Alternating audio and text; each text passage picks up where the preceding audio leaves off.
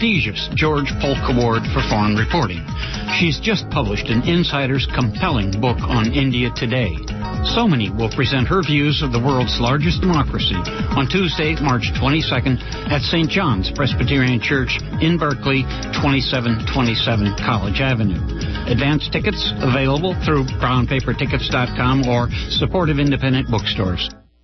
And you are listening to 94.1 KPFA and 89.3 KPFB in Berkeley, 88.1 KFCF in Fresno, and online at kpfa.org. The time is 3 p.m.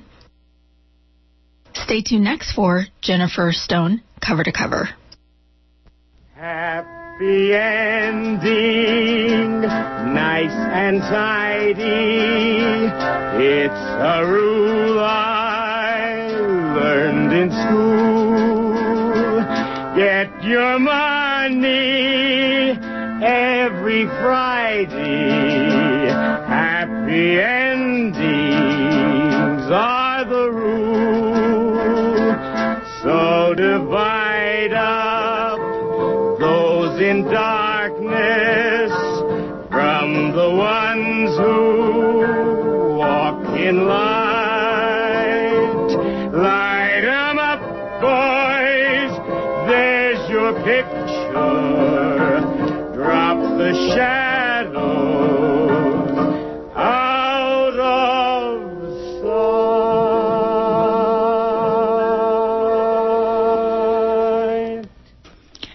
This is Jennifer Stone with Stone's Throw.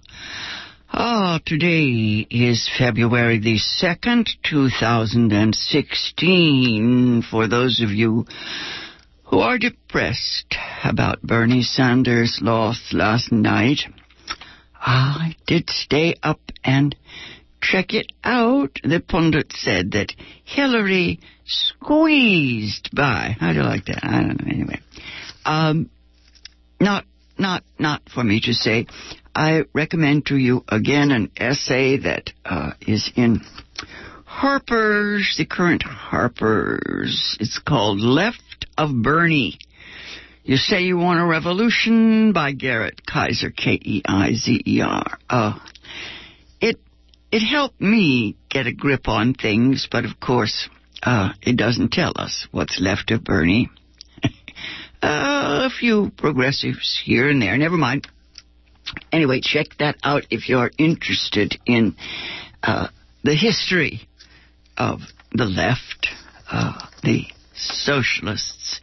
Funny, saying socialist party doesn't make much sense because, of course, Bernie is not the head of the socialist party because there ain't one. Never mind.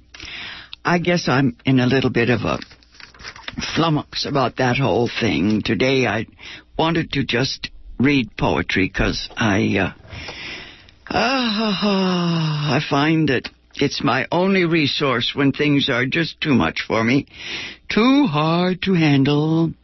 I am not one of those who responds with, with hope or with wisdom when things get tough.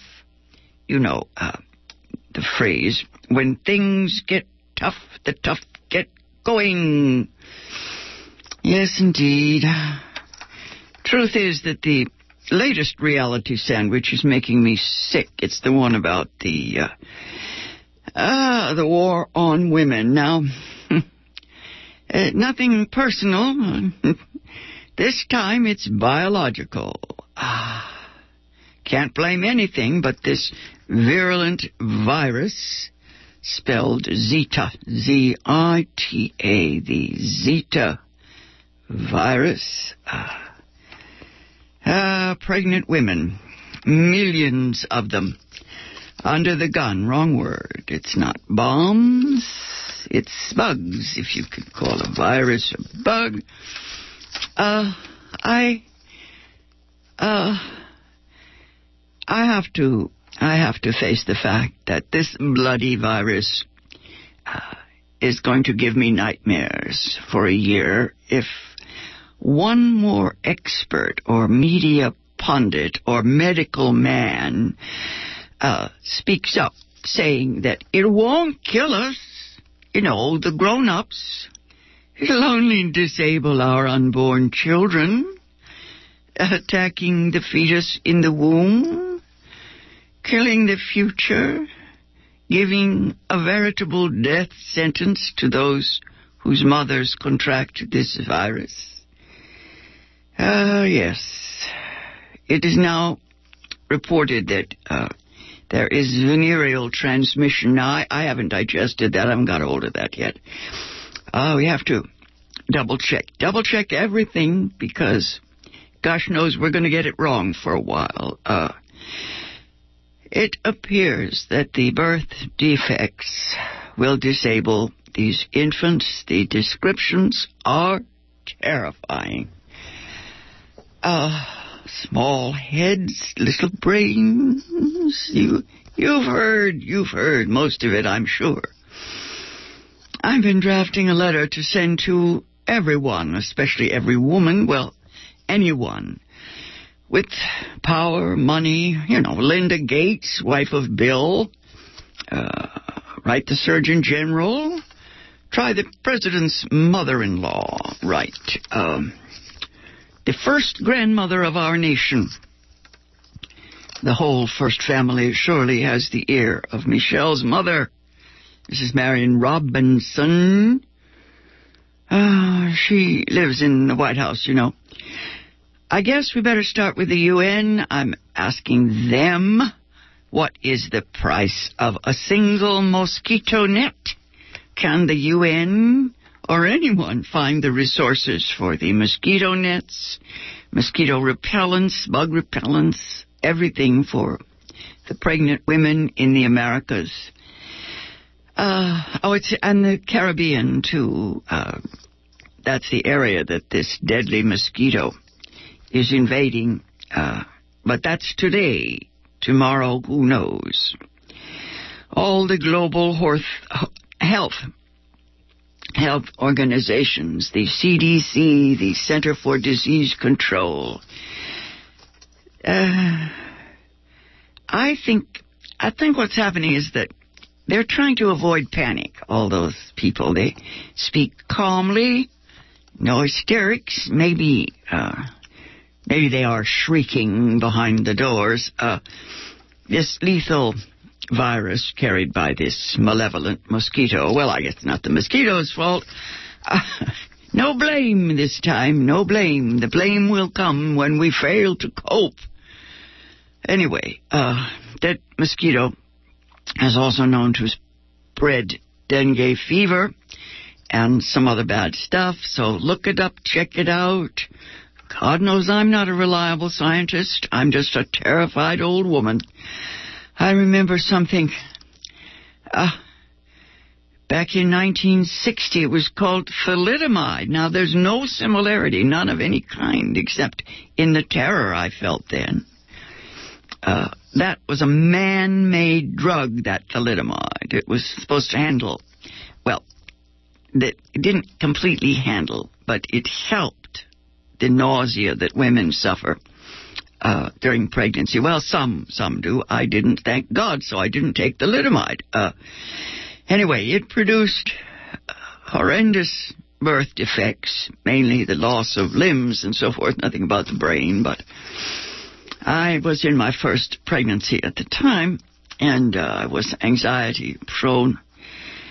The thought, oh, God, it kept me awake nights. We had no ultrasound then. I don't think we did. No uh, I, I, as I say, hadn't taken this stuff, but that didn't stop my imagination from running wild. Now, this crisis, this current crisis, is much worse as far as I can tell. Uh, no stopping this one. Ah, only solution, don't get pregnant. Anyway, this is a bio graphical, bio, biological. Oh dear, it's a holocaust. I'm terrified, no kidding.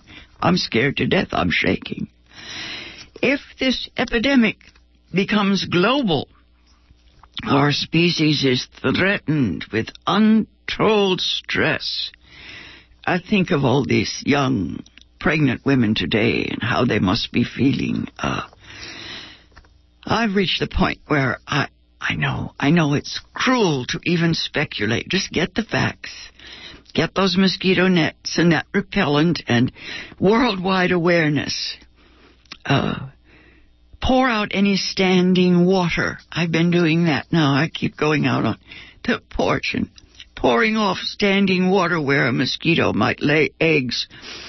Uh, and for God's sake, send messages to the Pope.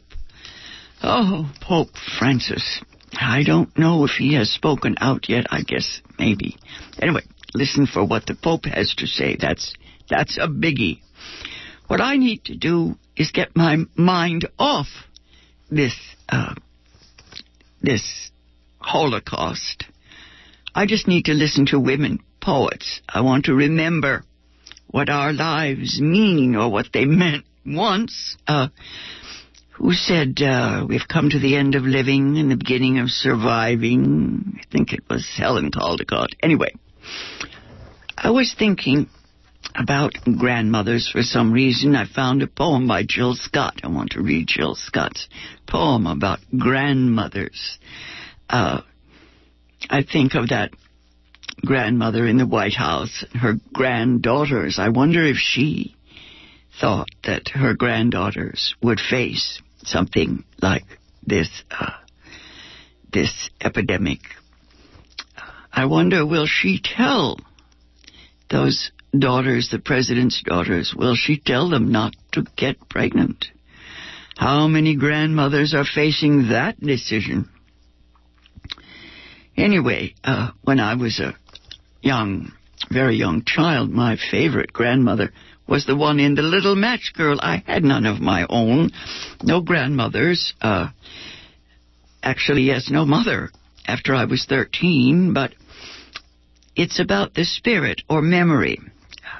The little match girl is freezing to death in the snow, you know. She remembered the only loving adult she had known, uh, her grandmother. And we see the, the vision. She has this vision as she's dying. Of course, those those Victorian fairy tales, I guess, I guess that's pretty sappy sentimentality. Uh, prophetic dreams of annihilation like the Little Mermaid. Yes, I remember the Little Mermaid's grandmother, uh, British Petroleum, put me in mind of the mermaid's grandmother she told the lovesick child, the mermaid who was in love with the prince, she said, stay home in the deep blue sea. I guess maybe that was safe in the past. Sort of. no safety anywhere. Stop, stop, stop, stop with the doomsday. I get many complaints about my doomsday view anyway. This poem I'm looking at, uh, I always think of these, well, all poems are either praise songs or laments. This, this grandmother poem is kind of both. The title uh, of this poem by Jill Scott is called Tree Like She, parenthesis, for grandmothers everywhere. How many times have you heard the infant cry? How many leaves have you lost to fall? How many secrets held? How often the dead weight of castrated boys on your arms? How many younglings lost in the name of lesson? How many generations Fire from fire, storm from storm, have you stood with your feet clinging and your bones crying for a lie down? How many poets rest their backs against your frame? Tree, how many dancers danced when the wind blew or the water tumbled or the sun looked and the snow painted. How many names carved in your heart? How many lovers rock sweet and right under your blessed shade. How many moons, how many knives, how many destinies have you seen get wet? Yet you are constant, painstakingly healing and swelling from your greater providence. You have seen the earth, green and fresh, turn to synthetic. Yet you grow. Through the fences, through the concrete, through wire, through rapid obliviousness, through hatred swept in neat piles. I watch you sway in the October breeze and am uplifted every time. For good or ill, we know she's out there. Yes, the magic grandmother. Here's one that's closer to my, my own shtick. It's called Sarcasm, and the woman poet, once again, is Jill Scott. and yes, I'm looking at the front of this book, uh, The Poetry of Jill Scott. The Moments, the Minutes, the Hours. It's her most recent collection. This poem, Sarcasm, and the Woman Poet.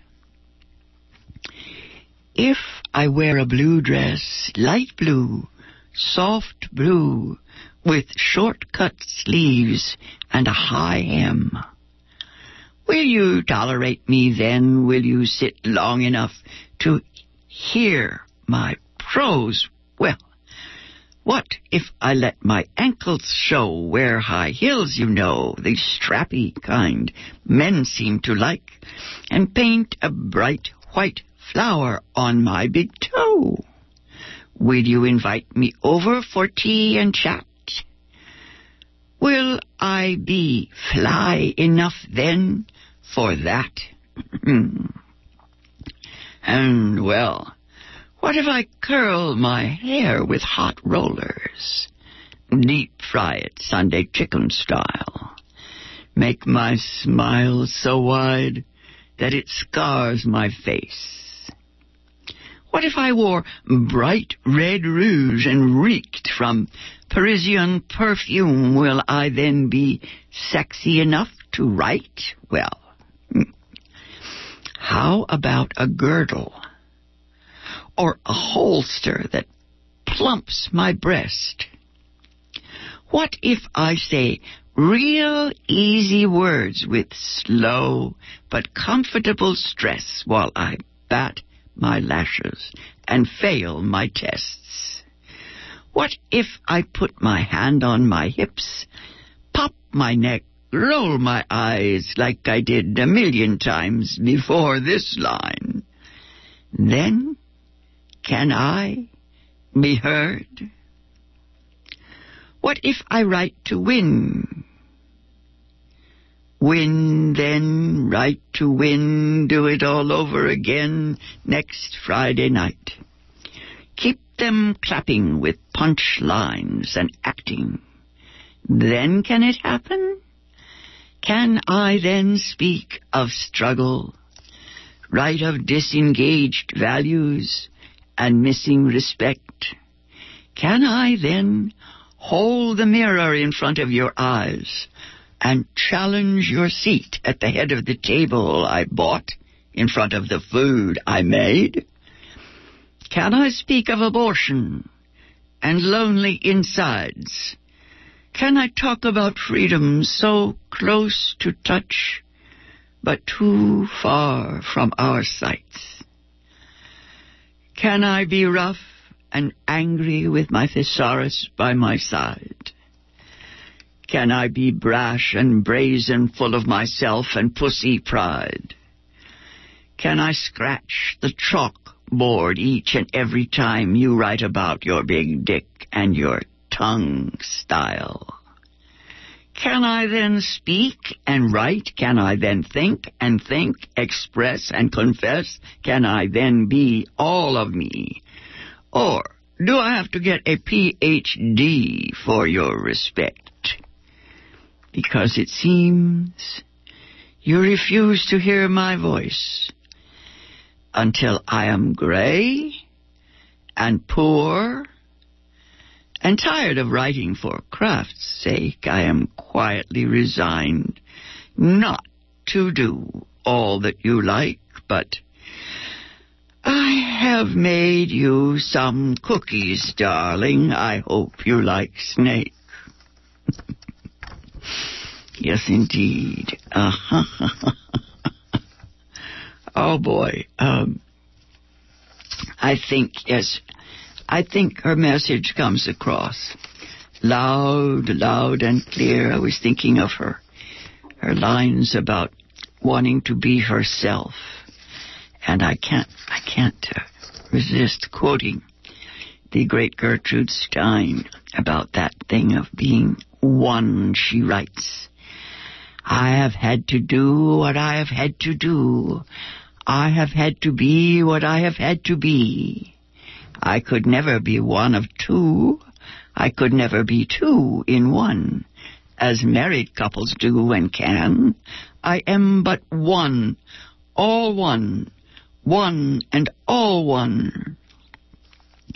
Gertrude Stein goes on in that vein. Not that she was one, she always said. Alice, let's face it. anyway, I was looking again at her lines here.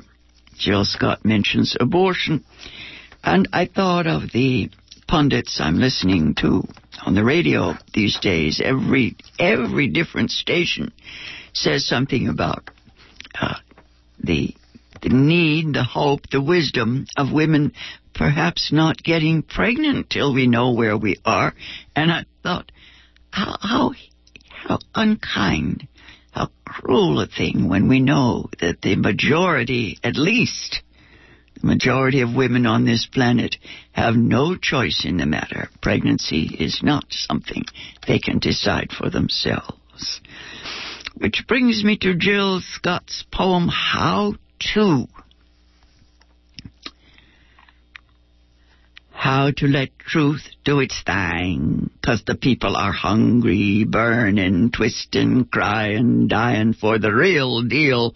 These craving rush open doors for monsters, toxins to kill the throat, the lip, the mind, and sits like old fester. Come on, man, the people are hungry.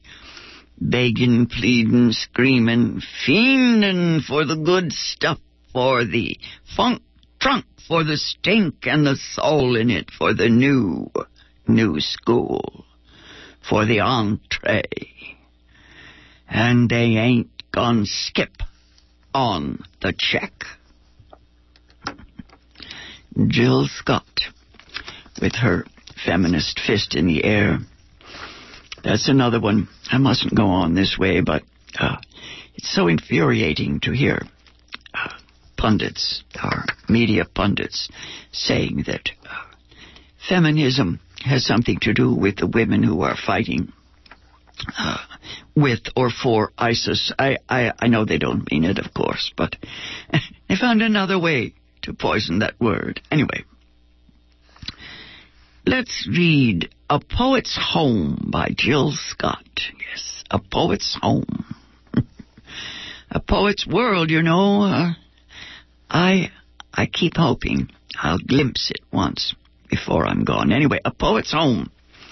Please tell me there is some place, some place where the words are not corrupted, where the ego has left the building, left the atmosphere for the moment, some place where the word stands investigating, contemplating the life, and the life in the word, in the word, all the joy and the lust, the passion and the power, the love, the humanity stands up through the word, for the word, not the career chances or the ew, ooh, if I say this poem, or the possibility of being laid, paid, praised, dot, dot, dot etc. Somewhere. Some place where the craft is the mission and the mission is the pleasure. Please tell me there is some place, some place where I can just be a euphemism poet. the F word again can't can't be a full-fledged poet here on the air because the uh, FCC spank if we use the one of the seven naughty words. Uh, anyway, some of the pictures in this book are lovely. I hope I hope we can uh, use this book for a subscription to KPFA. We're coming up on a marathon. It's from St. Martin's Press in New York. The poetry of Jill Scott, the moments, the minutes, the hours. Fabuloso. Uh, trying to see if I have just a moment for one more poem. I don't think I do, but I'll try. I may have to stop in the middle. This poem is called The What Ifs. It is the what ifs, the magnanimous possibilities of this life. This now, this hour, this minute, the next is unknown. That's okay, all right, all good. Can't say what will break through, can't say what will slide out. Knock up the world today, but I'm soft and strong, willed and passionate. My dreams are of seeing and being more than what I am. And these dreams don't take the low podium. Now that I know what I know, and that don't fit into sizes or perimeters, nothing can bar my exceptionality. Won't be wearing the silver medal, no medals at all. My muscle has grow and my back has vigor. I am ready for the unspecified. Why shouldn't I be? It is the what ifs my darlings, that we should gild the magnanimous possibilities of this life, this now, this hour, this minute, the next to be unknown. And that's okay. Oh, yes. All good. Uh-huh. Hallelujah. This uh, is all the time I have for Jill Scott. Uh, it's a beautiful poem on the back. Uh, this is a hardback book with a, a, cover on it, and it's called Old School Lovin'. It's very sweet. Uh, I don't have time. I'll save, save it for another time. This has been Jennifer Stone with Stone's Throw. I'll be back on the air next Tuesday at this same time. Till then, go easy. And if you can't go easy, go as easy as you can. So divide up those in darkness from the ones who walk in light.